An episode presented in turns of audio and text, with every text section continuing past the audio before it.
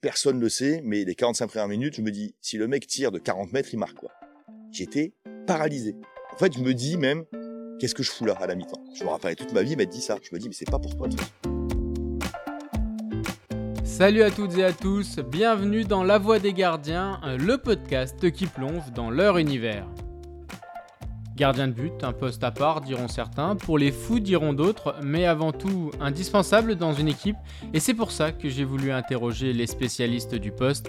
Anecdotes, souvenirs, confessions et même parfois conseils, l'objectif c'est de partager leur expérience, leurs boulettes, leurs parades, et de vous éclairer sur le poste et son évolution. Et pour cet épisode, je reçois un gardien qui a joué au PSG et à l'OM et qui a aussi joué à Nice et Saint-Étienne. Aujourd'hui, il est consultant télé et grand défenseur des gardiens. Vous l'avez peut-être reconnu. Bonjour Jérôme Alonzo. Salut Alexandre, merci de m'accueillir. Donc dans cet épisode de La Voix des Gardiens, on va parler de ta carrière, on va parler de la gestion de la concurrence avec les autres gardiens à côté de toi durant toute ta carrière. Mais avant, première question... Un bon gardien de but en 2023, c'est quoi pour toi ? C'est une très bonne question pour commencer. On va dans le vif du sujet. Ben, en fait, les critères ont changé un petit peu. Tu sais, à mon époque, le critère, c'était, au-delà de faire des arrêts, c'était le jeu aérien. Il fallait être bon sur les corners, sur les coups francs, il fallait soulager, comme on disait il y a 20 ans. C'était vraiment le critère de recrutement. Voilà. Aujourd'hui, il faut être bon au pied. Mais être bon au pied, ça veut dire quoi, concrètement ? Être bon au pied, ça veut dire faire évoluer le jeu de ton équipe vers l'avant tout de suite. Et malheureusement, parfois je le déplore parce que c'est à l'extrême, mais aujourd'hui le bon gardien, il doit être complet dans tout ce que je t'ai dit, mais il doit aussi être complet au pied. Et je crois que l'exemple parfait aujourd'hui, c'est Marcin Bulka, que j'ai vu là à Nice récemment, qui a le gabarit, qui a le jeu aérien, qui a les réflexes au sol, et qui a un jeu au pied bluffant pour un grand comme lui. Donc si je devais avoir aujourd'hui un morphotype du gardien moderne, que j'ai vu récemment, ça serait Marcin Bulka. Et donc c'est un gardien qui a évolué, l'image du gardien a évolué depuis une dizaine d'années à peu près, même un peu avant avec le passage de la passe, c'est ça ? De la passe qui était autorisée ? Moi j'ai connu ça et on me demandait pas d'être le premier relanceur. Alors même mon rôle à moi évoluait aussi un peu grâce à Fabien Barthez et à Greg Coupé qui avaient des bons jeux au pied, mais on relançait long quand même. Il fallait être long et précis. Aujourd'hui il faut être court et précis. Ça qui a changé aussi beaucoup. C'est qu'avant vous cherchez l'attaquant ou les ailiers, ou au pire les milieux offensifs. Aujourd'hui, on cherche les latéraux ou les axiaux, même sur des passes risquées. Donc ça a beaucoup changé. Mais l'évolution, elle est physique aussi, je trouve. Moi, je pense que je serais presque petit de nos jours. Bon, toi, je parle de Bulka, c'est un 98. Et donc toi, parce que quand tu as débuté gardien, justement, c'était l'inverse, toi. On voulait... Exactement, ouais. Moi, je voulais être gardien. Et on m'a dit, non, toi, t'as l'air bon de la tête, tu vas jouer avant-centre. Donc, je me rappelle, à Antibes, là, juste à côté, au FC Antibes. J'ai fait 2 ans attaquant. Et la 3e année, on a un peu triché. J'avais 2 licences. Alors, j'étais surclassé en minime où je jouais gardien. Et je jouais en pupille à l'époque. Et je jouais le samedi attaquant et le dimanche gardien. Et comment on switch entre les deux ? Quand t'es gamin, c'est facile. Il se prenait du plaisir. Moi, j'adorais marquer des buts. J'avais le sens du but, mon père me disait. En fait, c'est 2 rôles importants. Tu vois, c'est les 2 personnes qu'on regarde. Et puis quand t'es gamin, t'as envie d'être regardé un peu. Tu sais, quand t'es un gamin, tu cherches un peu d'identité, des copains, la confiance. Et moi, je joue au foot dans les 2 postes où tout le monde te regarde. Donc c'était cool, tu vois. Donc non, je switchais facilement. Quand t'as 12 ans, pas de question à se poser. Juste de se dire, merde, je vais me faire gauler un jour ou l'autre. C'est arrivé. Évidemment, c'est arrivé. Je me suis fait gauler parce que les parents... Ah lui, on l'a vu hier, tiens, non ? les parents se disent, putain, mais lui, le grand, là, il y a un truc qui va pas, tu vois. Et donc, et voilà, mais c'était drôle. Ça, c'est pas des bons souvenirs sur le coup de se faire gauler, mais... Et le fait d'avoir été attaquant, est-ce que ça t'a servi après ou... Pas tant que ça. Parce que déjà, tu joues beaucoup à 7. Après, tu joues à 11, mais il y a tellement d'espace que ça n'a rien à voir. En revanche, ce qui m'a beaucoup servi, c'est de parler beaucoup avec mes attaquants. Et d'ailleurs, si ma force était les face-à-face, c'est pas pour rien. C'est que j'ai discuté énormément avec mes gars parce qu'il n'y avait pas trop de vidéos à l'époque. Quand je jouais contre un attaquant de D2 qui était très fort, soi-disant, j'avais pas d'image de lui. Par contre, tu savais un peu comment voilà, réfléchir. Exactement. Et donc, mes discussions nourries... Alors, ça a commencé à Nice, je me rappelle, avec Yves Mangione, par exemple. C'est des noms qui parleront aux anciens. Hein. Et puis après, à Marseille, avec Cascarino et Marc Libra. Après, à Paris, évidemment, Ronaldinho, avec qui j'ai énormément parlé. pas qu'en soirée. Paoleta, après, évidemment. Donc voilà, c'est des discussions nourries autour d'un café le matin ou le soir devant une bière avec l'attaquant. C'est quelque chose qui a été très très important dans ma carrière. Mais donc tu disais que tu étais grand, mais par contre tu voulais être gardien. Mais pourquoi tu voulais être gardien du coup ? Parce que, encore une fois, quand t'es gamin, t'as cette envie de vouloir être différent. Enfin, moi, en tout cas. Eh ben, le gardien, il y a qui de plus différent ? On n'a pas le même maillot, on n'est pas les mêmes personnes, on est toujours des êtres à part dans un vestiaire, et même socialement, sportivement. Et puis, j'ai eu une envie d'être différent. Alors, en plus, je tombais bien, parce que j'ai fait du judo petit, donc je tombais bien sans me faire mal, contrairement à beaucoup. J'avais pas peur de la boue ni de la pluie, et j'aimais bien choisir, déjà, gamin, c'est fou, hein. Aller en Italie ou en Allemagne avec mes parents et acheter des maillots, les trucs qui sortaient, tu vois, les gants, les trucs. J'étais passionné de ça. Et les maillots de gardien, du coup. Et ouais, putain, un joueur de champ, c'est chiant, en fait, t'as pas le choix, quoi, tu vois. Et putain, gardien, c'est cool, je peux me faire des trucs et tout. Donc, pour toutes ces raisons, ouais, j'étais... Mais sauf qu'il y a 30 ans de ça ou 35 ans de ça, t'as pas de boutique de gardien, quoi. Faut aller en Italie avec la voiture, avec la mama, ou en Allemagne, ou... Donc, pour se faire une belle tenue il y a 35 ans, c'est une mission, quoi. Il y avait un retard en France là-dessus par rapport à l'Italie et l'Allemagne. Ridicule. Et d'ailleurs, et je l'embrasse s'il regarde un jour cette émission, c'est Antoine Lacha et son papa qui avaient créé la boutique du gardien de but. C'était un catalogue d'abord et une boutique après à Paris qui s'appelait la boutique du gardien de but, qui a été dans les années 90 un précurseur. C'était les seuls qui pensaient aux gardiens. On avait une boutique en France qui était à Paris. Et donc, on prenait le train ou l'avion ou on payait les frais de port. Et c'est la seule boutique qu'on a eue en France, c'était ça, pour se faire nos petites tenues, quoi. Justement, tes débuts, ta formation à Nice. Alors, on en reparlera tout à l'heure avec Lionel Letizi, mais tu as été formé à Nice, tu l'as retrouvé au PSG. Comment ça se passait, ta formation au centre de formation de Nice ? Déjà, mon père était directeur du centre, donc autant te dire que ça rigolait pas. Mais j'aimais bosser. J'étais mordu, je pense. J'aimais faire des arrêts, j'aimais savoir comment faire des arrêts, j'aimais travailler mon jeu aérien. Je me rappelle de séances avec mon père par 40 degrés à midi et demi quand tout le monde était rentré torse nu. J'avais les cheveux jusque-là à l'époque, hein. Je sais que c'est dur à imaginer, mais j'avais les cheveux très longs.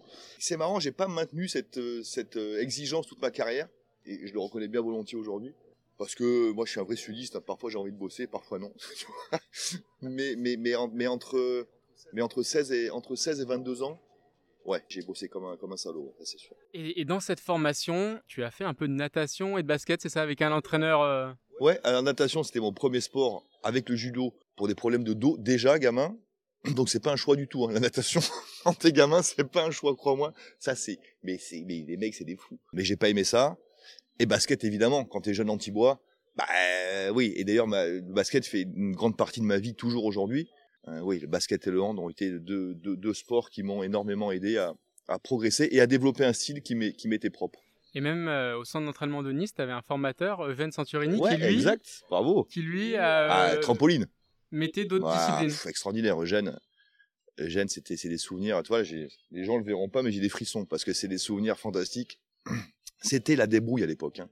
Il faut bien que les gens se rendent compte que ce que tu connais aujourd'hui, je pense même dans un club... là, comme Grasse ou Cannes, qui sont plus des clubs pros, tu vois, ont des meilleures structures d'entraînement que nous à Nice à l'époque. À l'époque, c'est la débrouille. On a un terrain en terre, on a le droit au terrain en herbe des pros une fois par semaine pour le spécifique. Quand on veut aller faire de la gym ou du trampoline, il faut aller avant les écoles à 7h du matin. C'est Joe la débrouille. Et effectivement, ce monsieur, Eugène Centurini, qui était prof de gym, un jour, il nous dit « on va faire du trampoline ». C'est plutôt drôle, mais pourquoi ? Et en fait, j'ai compris. Sur le coup, tu comprends pas ?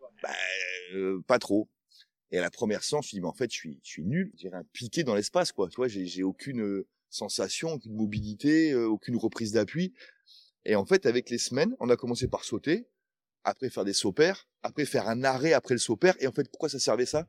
Le repère dans l'espace. En fait, le gardien, quand il est chahuté, il faut tout de suite se reprendre après un appui et être capable de se relever, de voir tout de suite ce qui se passe. Parce qu'à l'époque, dans les 16,50 m, c'était pas comme aujourd'hui, hein. Là, les mecs, il y a 20 ans, ils se protégeaient pas du tout, les arbitres sifflaient rien. Donc, on a développé ces exercices de trampoline. Et si un jour j'avais fait coach de gardien, j'aurais fait ça. Parce que je sais que, Lionel Letizi et moi, ces années-là nous ont apporté beaucoup après.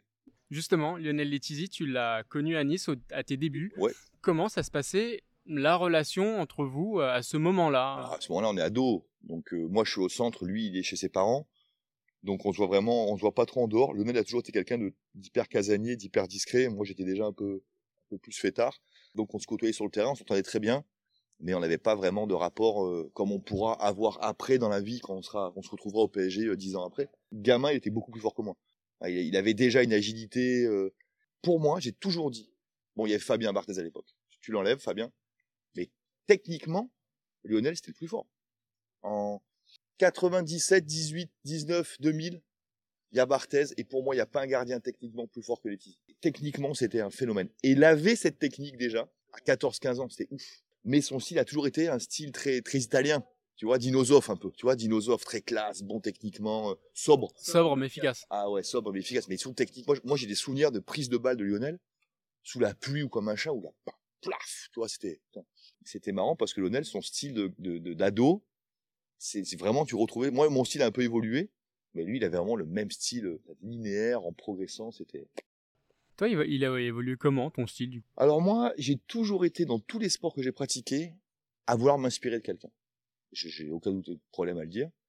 Au golf, il y avait un jeune qui débutait en même temps que moi, c'était Tiger Woods. un petit joueur. Un petit joueur, ouais. Et je mettais des vidéos, je me faisais saigner les mains devant la télé le soir pour essayer de... Et au foot, moi, j'ai commencé avec Pascal Olmeta et Gaëtan Huard. Manche coupée, tenue assortie, cheveux longs, et on y va. Bam, bam, bam. Et puis, je me suis blessé, j'ai blessé des gens, parce que n'est pas Olmeta ou Huard qui veut, tu vois. Et puis, à un moment donné, mon père m'a dit, Jérôme, ça va pas. À un moment donné, ça peut plus passer. T'as des qualités, t'as machin, mais voilà. Donc, j'ai revu mes ambitions. La baisse. On va évoluer un peu. Ouais, si on va aller ailleurs. Ouais, mais j'avais quand même une passion sombrante pour ces deux gars. Et puis après, Fabien est arrivé. Et finalement, je dis pourquoi chercher loin alors qu'on a quelqu'un en France qui est en train de révolutionner le poste. Mais voilà, si tu veux, mon style, c'est assagi. Et après, il y a eu la fameuse manchette. Celle-là, elle est restée. Ouais, elle a été inventée un jour à Wascal. Alors, Wascal, pour les plus anciens, c'est la banlieue de Lille, en D2, en janvier. Bienvenue chez les ch'tis, là, pour le coup, c'est le cas de le dire. Et un jour, le terrain était moitié gelé, moitié boueux, tout, et on mène à 0, et c'est la fin du match, je me rappelle, il y a une frappe qui arrive, mais elle fait comme ça, elle tape 2 fois devant, et d'instinct, il me vient ça. Et de ce jour-là, en fait, elle est restée, et aujourd'hui, je vois qu'il y en a plein qui la font. Mais donc, elle te vient comment ? D'instinct, ouais, c'est parce que tu regardes du volley ? Non, pas du tout, j'ai jamais joué au volley, je sais pas, et en fait, je me dis qu'en faisant ça, elle passera jamais ici, que je couvre vachement ça, que je m'enlève entre les jambes, et que je peux la diriger comme je veux. Et elle me vient là, dans un autre match pourri, sur un stade pourri le week-end d'après, et c'est marrant parce que tu deviens un peu prisonnier de ton truc. Et après tu te dis, je tiens quelque chose là. Ouais, mais est-ce qu'après les gens te le disent ? Mais la fameuse ma manchette volée, elle est née à Wascal un soir d'hiver. Donc ça c'est avec Nice ? Saint-Étienne. Avec Saint-Étienne, ouais. Justement, Saint-Étienne... Cette partie en Ligue 2, puis après en Division 2, et après en Division 1. Juste avant, il y a Marseille, hein. Parce qu'il y a beaucoup de gens qui oublient en fait, c'est drôle. Là, il faut que je prenne 2 minutes, parce que ma vie change là, ma carrière change là. Et elle change pas grâce à moi. En 93, Marseille est champion d'Europe. Moi, je suis doublure à Nice. Je sais pas si tu vois, dans le monde du football, le gap, c'est il y a rien à voir. On monte nous en Ligue 1, je fais des bons matchs, donc je commence à exister un petit peu, mais c'est toujours inaccessible. Mais sauf que Marseille, il y a les affaires. Et à un moment donné de notre carrière, au niveau du championnat, Marseille est là et moi je suis là. Mais 2 ans après. Et même Nice est là et Marseille est là, puisque Nice est monté en Ligue 1, que Marseille est descendu en Ligue 2. Non, mais t'imagines, en 2 ans. Mais... Et là, il n'y a plus de sous à Marseille et cherche un jeune gardien. Donc ça veut dire qu'en l'espace de 2 ans, le club qui fait rêver tous les jeunes français et les jeunes sudistes encore plus, qui est champion d'Europe, s'intéresse à toi. Et où toi, t'es ouf. Nulle part dans ta carrière, 24 mois après, t'as un coup de fil sur ton répondeur pour aller dans ce club-là. Après, je me dis, non mais c'est incroyable. Attends, je sais que je vais y aller. Je suis pas refusé. Mais je me dis, mais la pression, parce que tu vas pas à Marseille, là, pour rester en Ligue 2, hein. C'est que faut remonter dans les 2 ans, quoi. Sinon, le club, il est mort. Et donc, j'apprends un peu la pression, là, parce que mes premiers matchs au Vélodrome, c'est très dur, j'ai peur. Voilà, mais ma vie bascule vraiment. En fait, ma vie bascule parce que la vie de l'OM bascule. Et justement, quand ta vie bascule, quand celle de l'OM bascule, l'apprentissage, il est express. T'as pas le temps à Marseille de... Ah, là, il est plus qu'express, là. C'est-à-dire que là, t'arrives au Vélodrome, mon premier match, c'était OM Le Mans. personne ne le sait, mais les 45 premières minutes, je me dis, si le mec tire de 40 mètres, il marque quoi. J'étais paralysé. Mais quand je dis paralysé, c'est paralysé. Je me dis, en fait, je me dis même, qu'est-ce que je fous là à la mi-temps? Je vois les mecs me regardent de travers, on prend un but qui est pas vraiment de ma faute, mais je vois les regards de Caso, de Dib, de... Wow, ben, je viens après Barthez. Meilleur gardien du monde déjà quasiment à l'époque. Et derrière, t'as Alonzo, qui a 6 matchs en pro. Comment tu veux que les gens me regardent? Les gens pensent que je suis un falabraque, comme on dit chez nous, et que j'ai rien à voir, et que j'ai rien à faire là. Mais c'est normal qu'ils pensent ça, les gens. Et les joueurs aussi. Et là, je me rappelle, la mi-temps, on perd 1-0. Et là, je me dis, mais en fait, mec, c'est pas pour toi. Et comment tu reviens sur le terrain après ça? Bah, en fait, c'est ouf, c'est que je reviens en me disant, mais de toute façon, c'est mort, quoi. En fait, je suis vraiment revenu aux bases à me dire, c'est comme maintenant, c'est mort. Sinon, tu vas te faire virer. Les mecs peuvent pas te saquer. Le public, ils savent même pas quitter. Tu vas finir, fais ton kiff à Marseille, là, 1 ou 2 matchs. Et après, tu iras jouer à Cannes-sur-Mer, à Valoris. À Duras. Ouais, tu vas loin dans la réflexion. Ah, mais je me descends. Mais je me descends je me descends au plus bas, en fait. En fait, ce jour-là, je développe un truc où je me dis, mais quand ça va très mal, moi, je me descends. Et ça marche. Je me descends jusqu'à me dire, t'es une merde. T'as rien à faire là. Il y a des gens, ils disent, t'es le meilleur, t'es le machin. Et moi, c'est l'inverse. Souvent, je me descends très bas. Et en fait, tellement je me suis mis minable tout seul, presque à m'insulter, que très naturellement ensuite, je remonte. Et c'est ce qui se passe ce soir-là. Comme au fond de la piscine, quand on tape et on remonte. Je fais une deuxième mi-temps fantastique, on gagne 3-1. Et l'histoire démarre là. Alors qu'à la mi-temps, je suis à deux doigts de prendre mon sac et de partir, quoi, tu vois. Et donc après, la saison, t'es moins pétrifié après ou ça, tu restes quand même pétrifié quelques matchs? On a tous un mois difficile parce que, alors pas que moi. Et je me rappelle, après, il y a un match référence où je fais un super match, c'était à Alès, je me rappelle, un derby. Et de là, après, je crois que d'octobre à mai, la montée, on perd 3 matchs, je crois, tu vois. On finit 2e derrière Caen et on monte en Ligue 1. J'ai 23 ans. Ah, je viens de faire 2 montées quand même. Déjà. Avec Nice, avec Marseille. C'est cool. Je suis peut-être fait pour la pression finalement, tu vois. Et donc là, je deviens aussi pour les gens un mec qui est fiable sous pression. En fait, je me dis finalement, ok, j'aurai ma manière de la combattre, la pression. Ça sera d'être dur avec moi, d'être méchant avec moi même de mal me parler, tu vois. Mais qu'en fait, je suis super fiable sous pression. Et ça restera, ça pour le coup, un marqueur de ma carrière où on peut me reprocher plein de choses. En vrai, je perds 2 fois la Coupe de France, mais je suis bon les 2 fois. Après, on perd 2 fois, mais c'est plus pas de cul qu'autre chose. Mais à part ça, en 17 ans, les matchs sous pression, j'en rate pas, quoi. Je deviens assez vite le petit jeune niçois qui a peur de rien et qui est bon sous pression. Et qui est un peu fou et qui a pas peur. Les gens savent pas ce qui se passe en moi. Je suis tellement odieux avec moi-même pour me faire descendre et pour me faire remonter après. Mais ça sera ma tactique à moi. Personne ne le sait. C'est vraiment dans le feu de l'action. Même parfois pendant un match. Mais d'ailleurs, le OM Le Mans que je te raconte, c'est pas un travail que tu décides de faire. Ça vient naturellement. Exactement, ça vient comme ça en me disant mais c'est pas pour toi mec, t'es mauvais. Comme dirait Jean-Claude Darcheville. Mais donc c'est pas un travail que je faisais, c'était un truc que j'avais accepté de me descendre parce que je me rendais compte qu'en fait tout en bas parfois j'étais bien. Et donc à Saint-Étienne, quand t'es à Saint-Étienne, pareil. Encore une fois, quand je te parle de cette capacité que j'avais de m'amener en bas pour remonter. C'est pas non plus toutes les semaines. C'est vraiment en cas extrême, ça m'est arrivé, on va dire, allez, sur 17 ans, 4, 5, 6 fois, tu vois, à des moments clés de ma carrière, jusqu'au jour où ça marche plus. Mais à Saint-Etienne, non, j'arrive en pleine confiance. J'ai déjà fait 2 montées, t'es chez les Verts. Donc je me dis, putain, j'ai déjà fait Nice, Marseille, Saint-Étienne à 23 ans, c'est pas mal. Niveau palmarès et club. Je suis en Ligue 2, et si je monte avec Saint-Étienne, j'aurais fait 3 montées en 4 ans. Bon, la première année, on a failli descendre. Donc, la montée se fera après. Peut-être la plus belle année de ma carrière. 98, 99.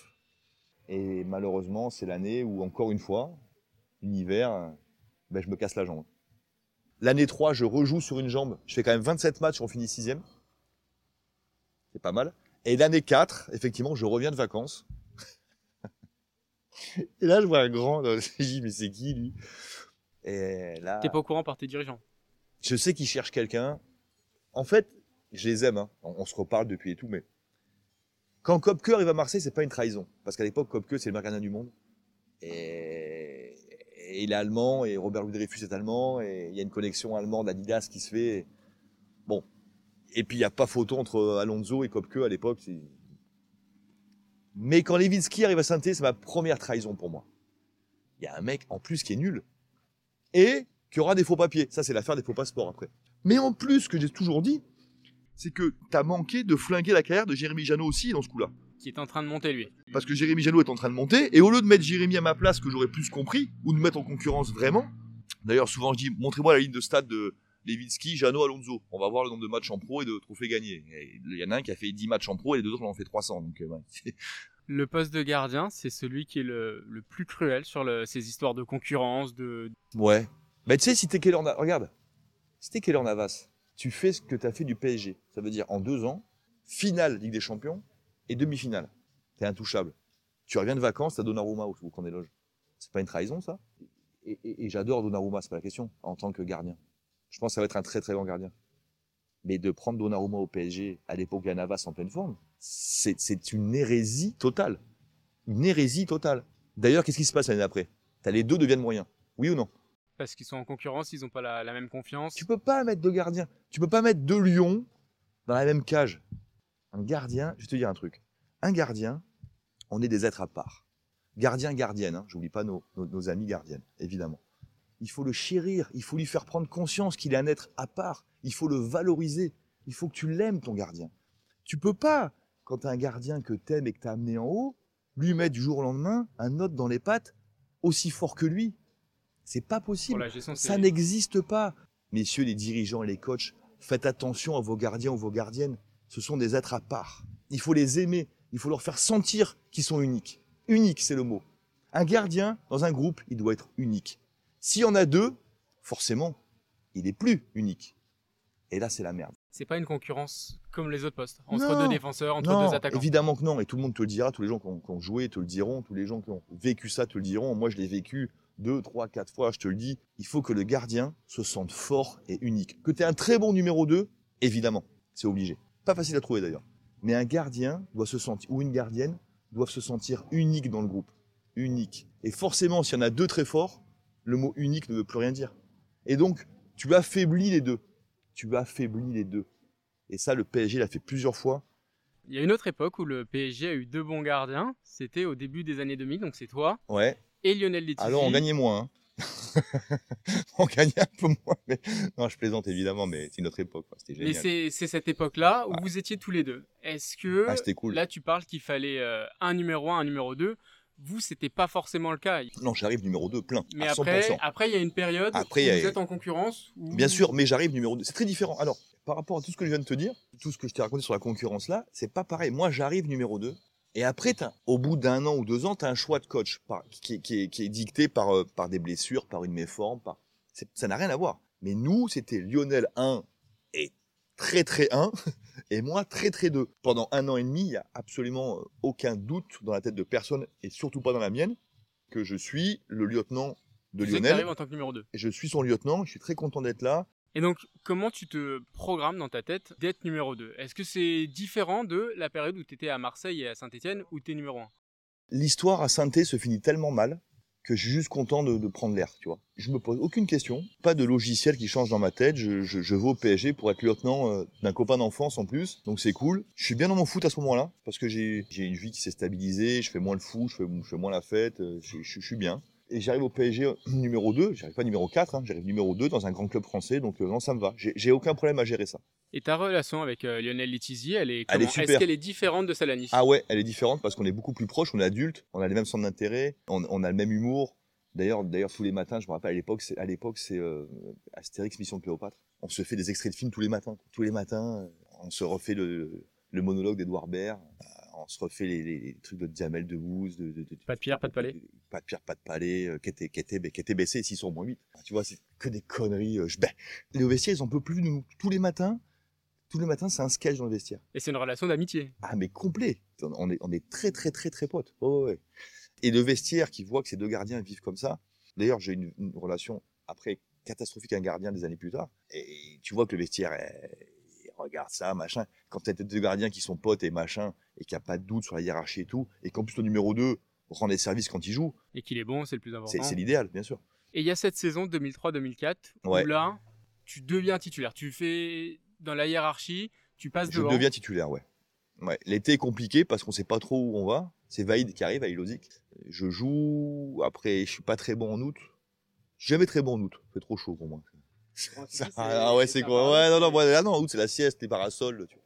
Non mais je déconne, mais c'est vrai qu'en mois d'août 2003, pas terrible. Donc Lionel est blessé, donc je joue. Le premier match est très bon, on reçoit Bastia, je me rappelle toute ma vie. Je fais un très bon match, on fait 0-0, mais après c'est moins bon. Et Lionel revient, il rejoue. Donc là je repars sur le banc, et la veille de PSG Auxerre, il se claque.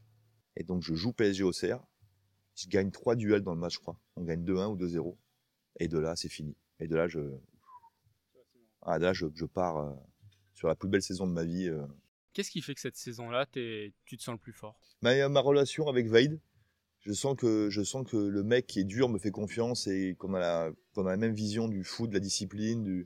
Donc je sens une grande confiance. Et comme je disais tout à l'heure, et c'est pour ça que je te dis que c'est important, je sens la confiance du club et des coéquipiers. Et à partir de là, dans ma tête, il n'y a plus de doute. Quoi. Et après, il y a un moment donné où la hiérarchie rebascule également. Il y a un moment donné où vous êtes vraiment... Non, pas cette année-là. Cette année-là, non. Lionel joue la Coupe. D'ailleurs, il gagne la Coupe de France. Il joue tous les matchs de Coupe. Et je pars titulaire saison 2004-2005. Le mois d'août est catastrophique. Et pour tout le monde. Et là, effectivement, juste avant la Champions League, Vaïd me sort. Donc, je joue pas PSG-Chelsea. Où d'ailleurs, Lionel se déchira. Et moi, pour la première fois de ma vie, je fais la gueule. C'est celui où Didier Drogba change, ouais, c'est ça ? Ouais, exactement. Et moi, je suis pas bien. Et là, il n'y a plus la relation avec Lionel. Elle change pas d'homme à homme. Je n'en veux pas du tout. Il n'est pas dans ma réflexion, Lionel. Mais mon humeur, elle change parce que j'ai goûté au poste de numéro 1 dans un grand club français. Et là, j'en veux à Vaïd. Et il me dégage avant PSG-Chelsea, tu vois, qui était le match de ma vie, en fait. Et donc là, vous êtes tous les deux, entre guillemets, au même niveau dans la hiérarchie où là il redevient numéro 1. Non, il redevient numéro 1 et Vaïd me dit mais je t'aime beaucoup et tu seras capitaine en Coupe de France et en Coupe de la Ligue. Et...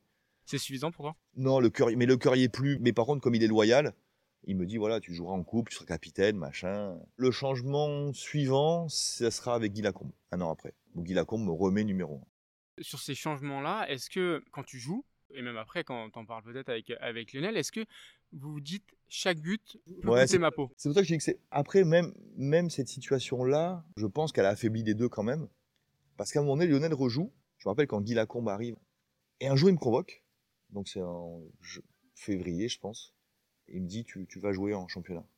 Putain, dans ma tête je me dis mais encore? Non mais je te jure, sur la seconde je suis même pas content en fait. Je me dis mais en fait c'est juste invivable quoi. T'as joué dans des équipes qui ont dominé leur championnat, Saint-Etienne, Marseille, même le PSG. T'as aussi joué dans des équipes qui ont galéré. Toi, en tant que gardien, qu'est-ce que t'as eu le plus de plaisir à faire ? C'est avoir un arrêt à faire par match parce que tu domines, ou alors être bombardé parce que c'est une saison galère ? C'est une très très bonne question. T'as bien préparé l'entretien, très très pro. Alors c'est marrant, quand t'es gamin, tu vas avoir plein d'arrêts à faire. Et puis après, avec l'expérience, je me dis, mais finalement, quand j'ai un ou deux arrêts à faire, je suis bon dans ça. D'ailleurs, l'année à Paris où on finit deuxième, c'est beaucoup ça. À Marseille, en fin de saison, quand on monte, c'est beaucoup ça. À Saint-Étienne, quand on monte, c'est beaucoup ça. Et en fin de compte, je deviens plutôt spécialiste du mec qui a 2 arrêts à faire par match et qui va les faire. Et accessoirement, parfois des tirs au but. Et le tir au but, au final, les tirs au but, c'est des face-à-face. Ouais, mais c'est une phase arrêtée. Ouais, il y a une part de. Alors moi, si on dit loterie, je me dispute. Hein. En revanche, quand t'es gardien, il y a forcément une part de réussite. C'est-à-dire que si je choisis de partir à gauche et de tirer à droite, je ne peux pas. Donc c'est plus un exercice travaillé pour les joueurs, le tir au but. Nous, c'est vraiment l'instinct et un peu la chance. Un tir au but très bien tiré. C'est prouvé, tu ne peux pas. Donc nous, on doit faire déjouer l'attaquant. Nous, notre rôle à nous, il est psychologique. Vraiment. Mais il se trouve que j'ai eu une période où, notamment, j'ai 10 jours, j'en arrête 7 en 2 matchs. Non mais 7. Et après la source c'est tari. Hein. Après, c'est fini, après la source c'est... J'ai pris mon quota dans mon quota. Et la source c'est tari après. Mais non, j'ai été plutôt bon dans cet exercice jusqu'à cette semaine-là. Et puis après là, effectivement le petit Jésus du foot il m'a dit non c'est bon. T'as eu ton quota mec, maintenant c'est fini. Quoi. Mais quand tu dis faut déstabiliser l'attaquant, ça moi, passait par quoi pour toi ? J'étais pas grand geste moi, jamais. Non moi c'était le regard ou la parole. Mais j'aimais bien aussi quand j'avais discuté avec mes copains attaquants. Par exemple, lui demander quand t'es vraiment KO, est-ce que tu peux changer ta manière de tirer parce que t'es fatigué ? Et le mec me disait très souvent oui. Et j'avais développé un truc à un moment de ma carrière où je me disais que si je vois qu'il est fatigué, je vais jouer plat du pied. Parce que quand t'es fatigué, j'avais analysé que quand tu es vraiment KO ou sous grosse pression, à part les très très grands joueurs, c'est le geste le plus naturel. C'est plus dur de croiser petit filet là que de te mettre un vieux plat du pied à peu près là-bas, quoi, tu vois.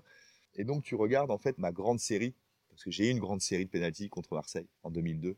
Et tu regardes les 4 que j'arrête, j'en arrête 4 ce jour-là. C'est par rapport à ce processus en tête. Ça m'est arrivé une fois. Un pendant le match à André Louis, plat du pied. Delphine, milieu. Wilfried Dalmat, plat du pied. Vandeputte, plat du pied. La grande série de ma vie, elle n'est pas préparée, mais par rapport à tous les témoignages que j'avais recoupés, j'ai été exactement.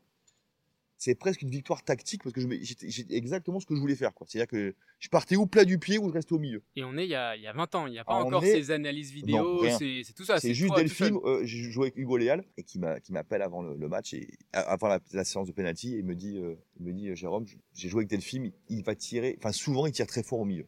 Et vous regardez le premier penalty de cette séance-là, je pars à peine là, mais je pars très peu, et en fait je sors pomme, et elle fait pomme barre, et elle sort. Et ce petit déplacement un peu sur ta droite. J'arrive pas à rester au milieu, en fait. C'est que, en fait, tu dis à un gardien reste au milieu, bah, c'est hyper dur, quoi. Parce que ton instinct, il te dit de partir. Moi, je crois que je me vois pas rester au milieu sur un penalty. Si, une fois, j'arrête. Oh putain, si, c'est drôle ça. Jean-Claude Darcheville, je suis sûr qu'il va me faire la panenka. Et vous regardez PSG Bordeaux, saison 2003-2004. On mène 2-1 et dans la 93e minute, penalty pour Bordeaux. Et je connais Jean-Claude, je suis sûr qu'il va me faire une dinguerie. Et pourquoi tu te dis ça? Je sais pas. Tu sais, après les gardiens, on n'est pas seul dans nos têtes. Hein, je suis sûr qu'il va me faire une dinguerie. Et en fait, tu regardes bien, il fait une panenka, il la met au-dessus, mais je bouge pas. Et s'il avait réussi, je l'aurais pris comme ça. Ouais. Donc c'est très drôle. Et tout de suite, je célèbre pas, je vais le voir, je le prends dans mes bras. Et les gens savent pas ce que je lui dis. Et moi, je lui dis, mais t'es un fou, je savais que t'allais faire ça. Et ça, c'est l'instinct, c'est. Ouais. Et donc pourquoi tu restes au milieu parfois? Pourquoi Delphine, j'arrive pas à rester au milieu, mais je laisse traîner quand même le bras parce que Hugo Léal m'a dit, il tire fort au milieu. Vandeputte, c'est exactement ce que je veux faire. C'est-à-dire qu'en fait, c'est très rare. Je me dis, je pars pas. Il tirera pas fort, lui. C'était le 8e tireur. Si j'arrive à partir tard, je pense qu'il va la mettre pas très bien sur ma gauche. Donc, plat du pied. Je pense ça avant. Et en fait, l'arrêt, c'est pas un penalty, c'est presque comme si je gagnais un duel face à face. En fait, je fais un arrêt normal presque, tu vois. Mais là, comme ça. Et la balle reste coincée entre ma paume et sur la ligne, tu vois. L'arrêt, il est ouf, je te jure. Je vois que cette séance, elle reste dans ma mémoire parce que tout ce que je prévois se passe. Bon, c'est une fois en 17 ans. mais c'est cool. Mais quand c'est cool, quand ça arrive une fois et que tu vois tout ce qui va se passer. Et il y a un travail à l'entraînement sur ça où il y a une anecdote connue sur ce match, c'est que la veille, je suis au camp des loges, fin de séance, Louis Fernandez et Jean-Louis Gassé. Et Louis, il fait nuit, les gars sont partis au vestiaire et Louis veut me faire des pénaltys. On est bien avec Louis se faire des petits concours. C'était le plus d'affilés possible. Le plus d'affilés qui le lui en marqué ou que toi t'en arrêtais? C'était des séries. Non, bah tu pourrais en arrêter 15 d'affilés, mais lui pour me mettre et lui il m'en met 16 d'affilés. 16 d'affilés. Je devenais fou. Jean-Louis Gassé qui se moquait de moi, qui est le plus gros chambreur de la Terre. Et moi, là, je deviens fou. Je dis, putain, les enfoirés. Et Louis, il me dit, putain, demain, si on va au penalty, on est mort. Ça sent pas bon. Et voilà, l'anecdote, c'est que je suis ridicule la veille à l'entraînement au penalty avec Louis et que le lendemain, je fais ma plus belle série de ma vie, quoi. Donc voilà, c'était très drôle. Donc non, pour te répondre à ta question, oui, j'ai travaillé les penalty dans la semaine, mais j'étais complètement catastrophique. J'arrêtais pas un. Ça fallait répondre présent à l'instant T. J'arrêtais pas un. Ouais. Mais je pense aussi que c'est un moment de ma vie où je suis heureux et qu'à un moment donné, ça compte aussi beaucoup quand t'es gardien, quand t'es gardien et que t'es cool. Et moi, j'ai toujours eu besoin de ça. Ou alors je me descends moi, tout seul, comme tu l'as expliqué tout à l'heure. Mais la plupart du temps, je suis quand même un mec, voilà, qui est heureux de vivre, machin, truc. Mais on en revient toujours à mon si ton gardien il est heureux, que ce soit ton numéro 1 ou ton numéro 2, si ton gardien il est heureux, il est bon. Pendant ta carrière, et même moi quand. À l'époque, parce que quand tu étais gardien, c'est là où j'ai commencé, j'avais des premiers entraîneurs qui m'en parlaient. Tu avais cette image de gardien qui était, tu en as parlé tout à l'heure, de gardien peut-être pas forcément académique, mais qui était efficace. Les arrêts peu académiques d'Alonzo. Mais est-ce que tu en as souffert? Non. Tu l'as pris pour une critique? Pas du tout. Ou est-ce que... Non, je te dis même moi que j'ai inventé la manchette sur un terrain pourri, qu'après forcément, t'en joues aussi. C'est pas vraiment tu rentres dans un personnage, c'est... t'as trouvé ton identité. Voilà, je t'avais dit que je m'étais inspiré de Dolmeta, de Huard, de machin. Ben après, il y a des gamins qui sont inspirés d'Alonzo. Moi, quand des gamins me disaient, putain, je fais comme vous, putain, mais ok, c'est moins beau que Huard et Dolmeta, mais il y a quand même des gamins qui font comme toi, quoi. Après, des années après, au moins, souvent, on me reprochait, je dis, putain, Alonzo, à la fin, quand il, il renvoie tout, machin. Et quand tu vois la télé après des gardiens en Ligue 2 ou en Ligue 1 qui font ta manchette, tu dis bon, bon, ils ont pas copié moi, mais à une époque de ma vie, ouais, on a lancé un truc, quoi. Et après, j'avais une bonne prise de balle, ça qui est ouf. C'est Fabrice Grange à Nantes qui disait, mais t'es une super prise de balle, en fait. J'ai dit, mais en fait, je suis rentré dans un truc. Et voilà, donc c'était très drôle. Mais non, j'avais pas souffert du tout. Non, non, au contraire. Et il y a cette identité, cet avant-match. Il y avait un rituel que t'avais. Le bisou. Le bisou sur le poteau. Alors, le bisou sur le poteau, je m'en suis jamais caché. Il y avait un gardien à Nice qui s'appelait Fabien Piveteau. Vous vous rappelez de ce gardien qui a été agent de joueur après. Et Fabien avait un gimmick. Et il embrassait son poteau. Et quand t'as 17 ans, bah, je t'avais parlé de Huard et Olmeta sur le point de vue du jeu. Et en fait, je trouvais ça cool. Je me suis dit, putain, c'est marrant ce qu'il fait, lui, tu vois. Le fait d'embrasser le poteau ou d'avoir un gimmick d'avant-match. Un peu. Bah, du coup, je me suis pas posé la question parce que je lui ai piqué tout de suite. Et j'ai dit, ok, ça sera mon truc. Mais ça avait une certaine utilité pour toi ? En fait, c'est le fameux bouton on-off. T'as l'échauffement, t'as l'arrivée en bus. Tout ça, honnêtement, je te le dis, hein, 20 ans après, ça me faisait chier. Moi, je voulais jouer. L'échauffement, j'ai détesté l'échauffement. L'arrivée en bus, c'est long. La mise au vert, c'est chiant. D'ailleurs, tous les mecs te le diront, hein, c'est à chier, quoi. Le bisou sur le poteau, c'était devenu, ok, un chanteur, tu dirais noir sale, tu vois. T'as le premier kiff, c'est l'entrée sur le terrain.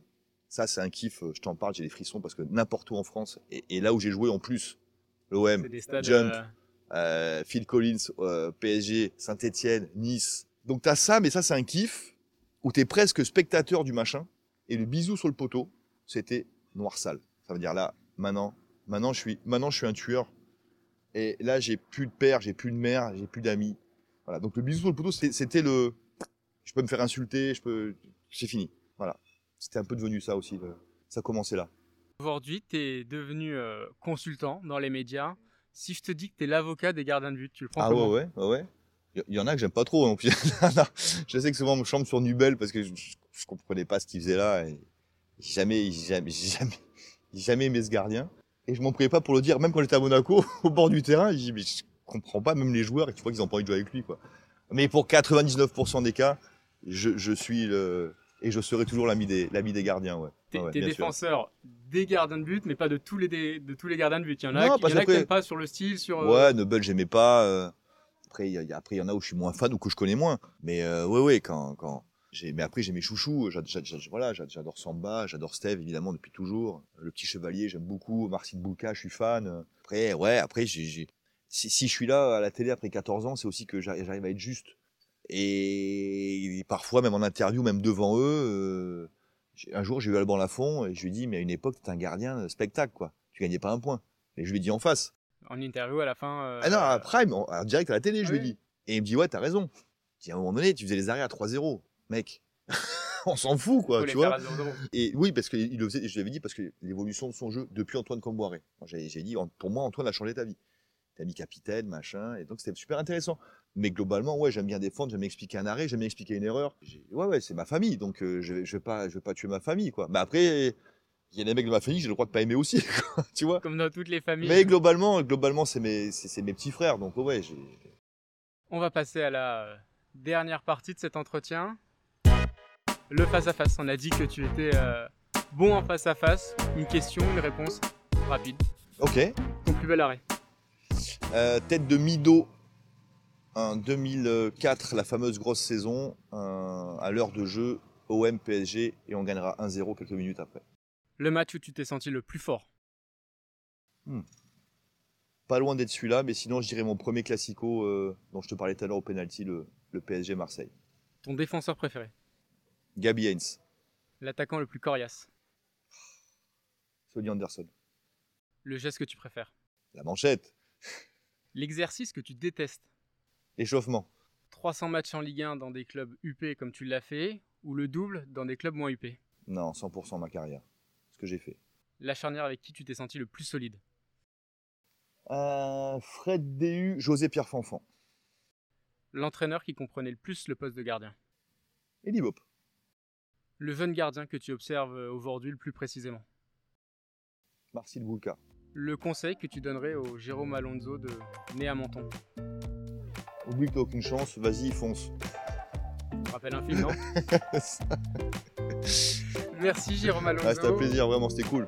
Merci d'avoir été le premier invité de ce podcast consacré aux gardiens de but. C'était un grand plaisir de passer ce moment bravo, avec toi. C'est bien préparé. Hein. Ouais, bravo. Beaucoup de boulot en amont, donc c'était cool. Merci à toi. Merci Jérôme.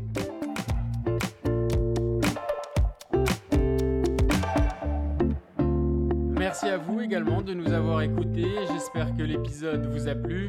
N'hésitez pas à en parler à vos coéquipiers, à vos amis autour de vous pour l'encourager et lui donner un maximum de visibilité, mais aussi à le partager sur les réseaux sociaux, le noter, le commenter sur toutes les plateformes de podcast pour que la voix des gardiens résonne encore plus et qu'un maximum de passionnés plonge avec nous dans l'aventure.